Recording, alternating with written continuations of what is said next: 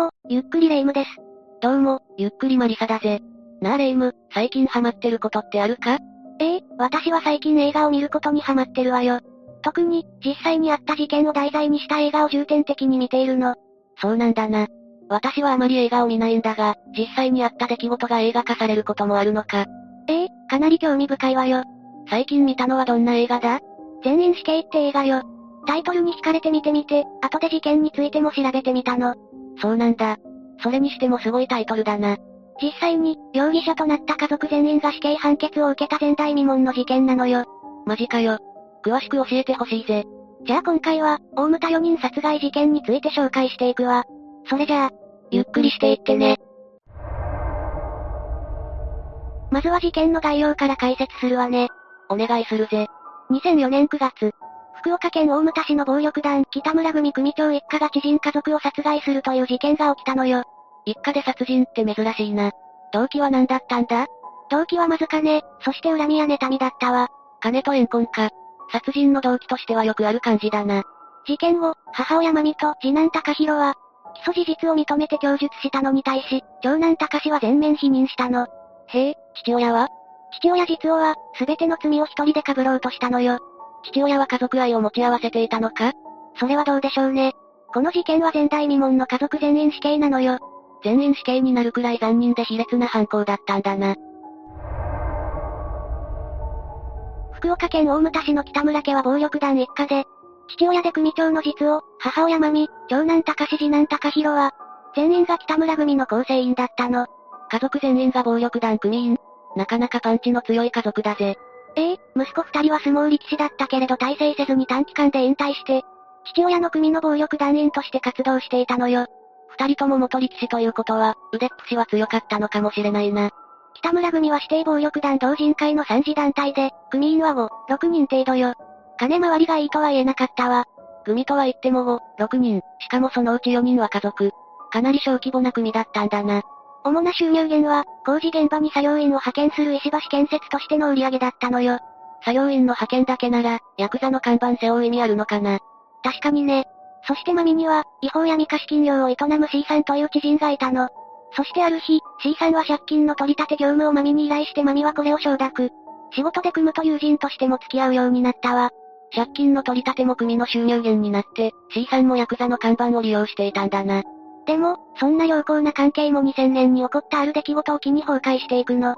どんな出来事があったんだ ?2000 年6月、石橋建設に勤める18歳の少年が突然辞めたのに腹を立て、長男の高志は友人6人と殴る蹴るの制裁を加え、少年を殺害してしまったのよ。すでにヤバい事件を起こしていたんだな。当然、逮捕起訴されて刑務所へ入ったんだよな。ええ。この事件で高志は傷害致死で懲役3年6ヶ月の判決を受け、刑務所送りになったわ。そして同年、組長の実王は組員の妻と肉体関係を持つという、組長としてあるまじき行為をした。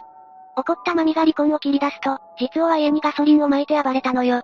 父親もかなりのクズだな。結局離婚はしなかったものの、元来財政の苦しい小さな組はこれらの事件でガタガタになり、上部団体への上納金や生活費などで6600万円余りの借金を抱えるようになる。実王は車上荒らしで逮捕され、北村一家は破門の危機も囁かれるようになったの。あっという間に転落したな。マミは C さんに金を借りるようになり、その借金はたちまち数百万円にも膨れ上がってしまったわ。C さんも氷菓子の闇金だろ？なんだか嫌な予感しかしないぜ。マリサの予想通りだわ。返済が遅れたり、借金取り立て業務がうまくいかないときは、C さんが嫌味を言うようになって、実王が車上荒らしで逮捕されたことについても小馬鹿にするなど、立場は完全に C さんが上になってしまったのよ。さらにマミは取り立てた金をごまかすなどして、金銭トラブルも発生するようになっていく。そのため C さんはマミに自宅の草取りなどもさせるようになったわ。ヤクザを刺激したら危ないぜ。2004年6月下旬にマミは C さん宅の改装工事を請け負ったけれど、C さんは借金と相殺すると工事代金を支払わなかった。そう言われたら仕方ないが。そんな態度に我慢できなくなったマミは、7月頃には常にいつかあいつを殺してやるというようになっていたわ。ちょっと考えが突飛すぎるんじゃないか？完全に逆恨みというか。マミの恨みの気持ちは相当根強かったんだけど、C さんはそれに全く気づいていなかったようね。そんなに恨まれていて気がつかないものなのかな？ある時、C さんはマミに1億円の資本でちゃんと許可を取って貸金業を始めるという話をした。それを聞いたマミは、C さんを殺して大金を奪うことを思いつく。どうしてそういう発想になるのかわからないぜ。マミがこの考えを家族に話したところ、誰も反対する者はいなかったそうよ。2004年9月9日、実はマミから家の財政事情を打ち明けられると、C さんを殺して金を強奪することを真剣に検討するようになり、マミもこれに賛成した。怖っこの家族にまともな思考を持った人はいなかったのか。そして架空の不動産取引で金を用意させ、マミが C さんを殺してそれを奪う。という計画が出来上がるのよ。身勝手で恐ろしいシナリオを描くんだな。マミは C さんに夫の紹介で格安で買える土地があると持ちかけた。C さんはこれに応じ、2600万円と改装工事代金80万円を用意すると約束したわ。ここまでは筋書き通りだな。その後、マミは C さんが2680万円を用意しているのを確認する。2004年9月16日の夜に二人は大牟田市内の三池公園前に停めた車の中であったんだけど、その近くには実夫と高志が息を潜めて待機していたの。ドキドキしてきたぜ。だけど、車内では C さんがプライベートの悩みを打ち明けたりなどして、マミに対し気を許した態度をとっていたので、マミはなかなか実行できずにいたのよ。犯行を躊躇する一面もあったんだな。そこで、いつまで経っても実行しないマミに痺れを切らした高志は、その場を離れて弟の高弘を呼び出したの。そして C さん宅にあるはずの大金を盗みに行くことを提案し、二人は C さんの家に向かった。家族で決めた計画を勝手に変更したのか？ええ。兄弟は午後10時40分頃、C さん宅に到着。家には次男の J さんがいた。高志たちと J さんは面識があったのか？北村家と C さん一家は家族ぐるみの付き合いよ。J さんは勉強中だったけれど、高弘を家に招き入れたわ。そして J さんがパソコンの電源を落とそうとした時、高弘は背後から首をタオルで締め上げた。J さんがぐったりすると高弘は高志を呼び、見つけた金庫を奪って J さんを車のトランクに投げ入れたのよ。かなり手慣れている様子だな。9月16日23時45分頃、兄弟は車を橋に停車させてトランクを開けると、まだ生きていた J さんの首にロープを巻きつけて二人がかりで締めたの。残忍すぎるな。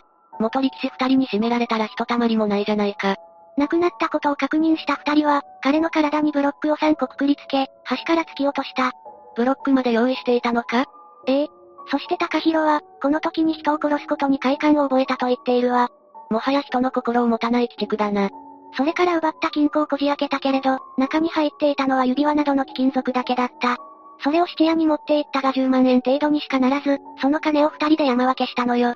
たった10万円のために、15歳の若い命を奪ったんだな。一方のマミだが、結局この日は C さんを殺害できなかった。そのまま思いとどまって欲しかったぜ。さらに J さんが行方不明になったことで、長男の T さんが友人6人と共に捜索を開始するわ。弟が急に姿を消したら、当然そうなるよな。北村家に、次男を一緒に探そうと事務所に呼び出された C さんは、睡眠薬入りの弁当を食べさせられて意識を失った。北村家は C さんの遺体を、C さんの長男の車に乗せて車ごと川に沈めることを思いつくの。だから持ち主の長男も殺害する計画を立てたのよ。不都合だからついでに殺しておこうなんて、身勝手すぎるんだぜ。18日、マミは意識が朦朧としている C さんを車に乗せ、大牟田港緑地運動公園に車を止めた。そ、それでどうしたんだ？高弘は C さんの首にワイヤーを巻きつけると、170キロの体重をワイヤーにかけて締めて殺害するわ。170キロ？元力士とはいえ、そんなに巨漢だとは思わなかったぜ。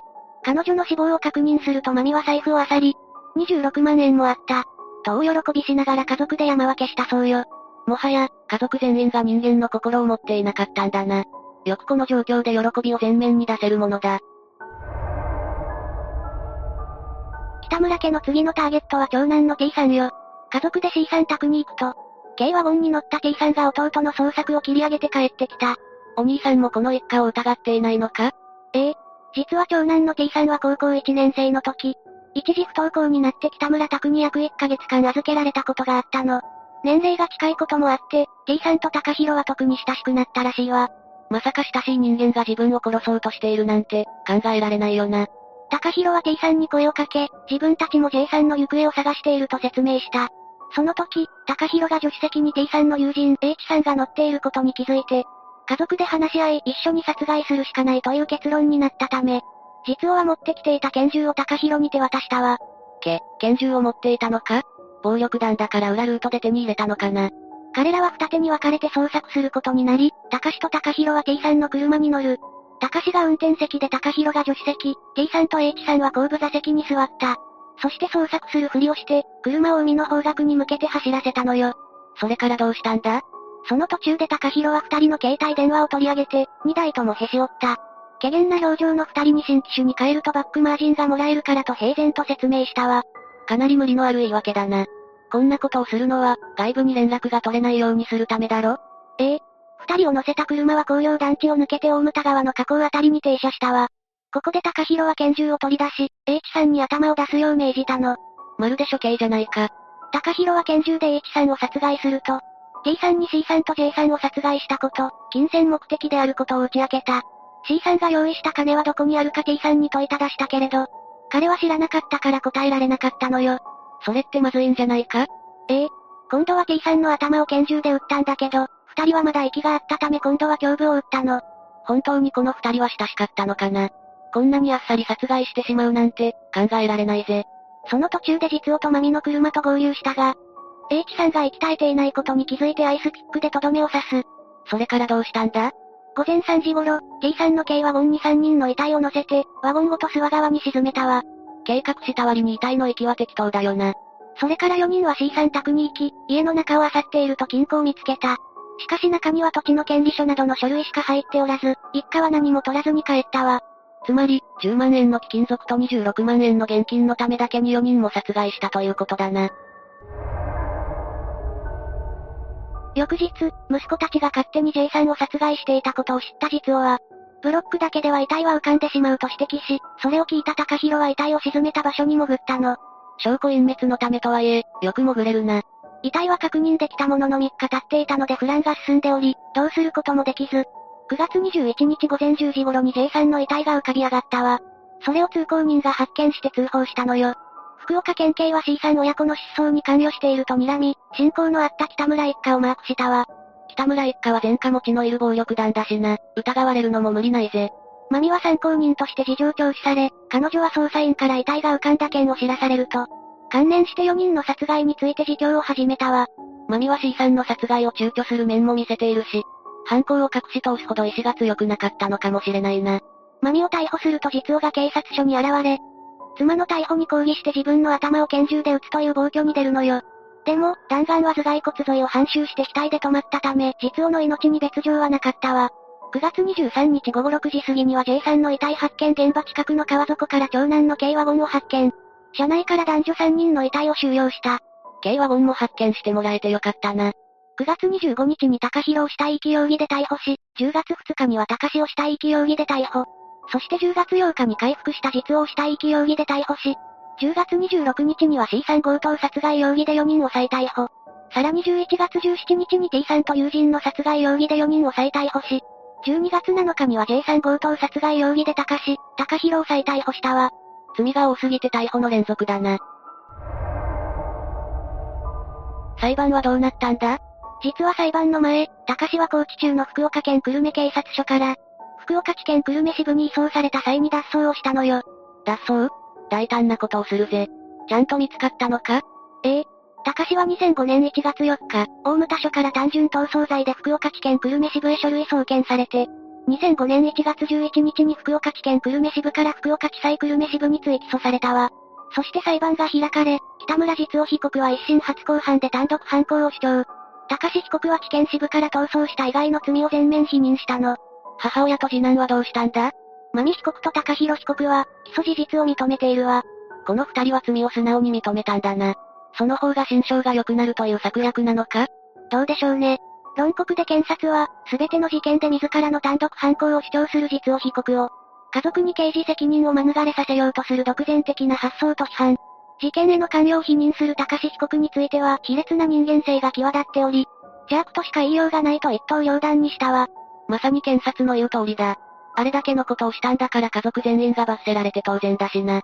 2005年4月12日に第2回公判が開かれる起訴事実を全て認めた真美被告と高弘被告。単独犯を主張した実を被告、逃走以外の罪を全面否認した高志被告は、それぞれ真美、高弘と、実を高志の二組に分かれて、分離公判で審理されることとなったの。2006年5月2日には論告休刑公判が開かれ、検察側は両被告人に死刑を求刑するわ。弁護人は、どんな主張をしたんだ？マミ被告の弁護人は、事件を主導したのは夫の実夫被告で、マミ被告の関与は従属的だったと述べた上で、マミ被告は事件の内容を真摯に語っていることから再犯の可能性はないと主張し、高弘被告の弁護人は事件当時、精神的に未熟だった。強制の可能性がないと決めつけるべきではないと訴えたのよ。二人はなんて言ったんだ？最終意見陳述でマミ被告は、重ねてお詫びすること以外、何もない。高弘被告は、本当に申し訳ない。判決は素直に受け入れたいと、それぞれ謝罪の弁を述べたわ。罪を認めて、反省をしているように見せたんだな。判決は？福岡地裁は母親の真美被告、次男の高弘被告に対し、いずれも休刑通り死刑判決を言い渡したわ。当然だな。判決理由では全て検察側の主張通りに事実認定し、殺害動機について、真美被告が生活難、資金難を打開するべく、C さんが所持していた多額の現金を奪おうとしたものだ。と指摘した。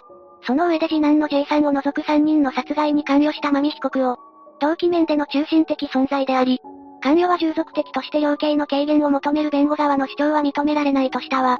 高弘被告は ?4 人の殺害を実行した高弘被告に対しては、C さんを殺害する際タバコを吸ったり、遺体の上に寝そべるなど、人間の生命の尊厳を軽視する態度が著しいと断じた。また、高弘被告は公判中、親に人殺しをさせるくらいなら自分が殺した方がマシ。後悔していないなどと発言したり、被害者遺族に暴言を吐くなどしたため、暴力団組長の父親のもとで、人命を軽視し両親の指示であれば殺人も厭わないなど、暴力団特有の反社会的な美意識を強く持っており強制は困難と認定されるのよ。当然の判決理由だな。控訴はしたのか？高弘被告は判決を不服として福岡高等裁判所に同日付で控訴。真美被告も10月26日付で控訴したわ。反省したと言いつつ控訴はしたんだな。実夫と高志の公判はどうなったんだ？こちらは揉めに揉めたけれど、2006年10月24日に論告休刑公判が開かれ、福岡地検は両被告人に死刑を求刑するわ。そして11月28日の第32回公判で、二人の弁護人がそれぞれ死刑回避を求めて決心したの。高志は言い訳はしなかったのか？最終弁論で、高志被告は泣きながら、天地神明に誓って事件に関与していませんと述べたわよ。ここで泣いて弁明する精神状態が理解できないが、2007年2月27日に判決公判が開かれると、福岡地裁は両被告に対して休刑通り死刑判決を言い渡した。これにより、犯行に関与した一家4人全員が死刑判決を受けるという前代未聞の事態となったわ。この二人も控訴したのか？ええ？実を被告は判決を不服として同日付で福岡高裁に控訴。高志被告も2007年3月1日付で控訴したわよ。控訴審はどうだったんだ？まみ、高弘の控訴審は、2007年12月25日に判決公判が開かれたけれど、福岡高裁は控訴をいずれも棄却し、第一審の死刑判決を支持する判決をそれぞれ言い渡したわ。最高裁にも上告したのか？高弘被告は12月27日に最高裁判所に上告し、まみ被告は28日に上告したみたいね。実夫と高志の控訴審も聞かせてほしいぜ。2008年3月27日に判決公判が開かれたけれど、福岡高裁は第一審死刑判決を支持して両被告の控訴を棄却したわ。裁判長は実を被告について、真美被告に指示して高志被告らを犯行に引き入れて殺害方法も示唆したとして、殺害行為こそ担当しなかったが北村家の中心、または暴力団組長として各犯罪の遂行に向け主導的な役割を果たしたと認定。高志被告に対しては、実行役を高弘被告に押し付けて自分は脇役を装うなど、自分の手を汚さずに済まそうとして自己中心的として、利欲的で人命軽視も甚だしくて、死刑はやむを得ないと述べたわ。この二人も上告したのか？ええ。実を被告は同日に最高裁へ上告、高志被告は3月31日付で上告しているわね。上告審はどうだったんだ？真美被告と高弘被告に対しては2011年10月3日に、実を被告、高志被告に対しては2011年10月17日に判決公判が開かれ、裁判長は一審、控訴審の死刑判決を指示して上告を棄却する。これにより、犯罪に携わった一家全員に対して死刑が確定したわ。家族全員が死刑判決だなんて、今まで聞いたことがないぜ。ええ家族が全員揃いも揃って極悪人だなんて前代未聞よね。マジで恐ろしい一家だったぜ。被害に遭われた方々がかわいそうでならないぜ。というわけで、今回は大牟田4人殺害事件について紹介したわ。それでは、次回もゆっくりしていってね。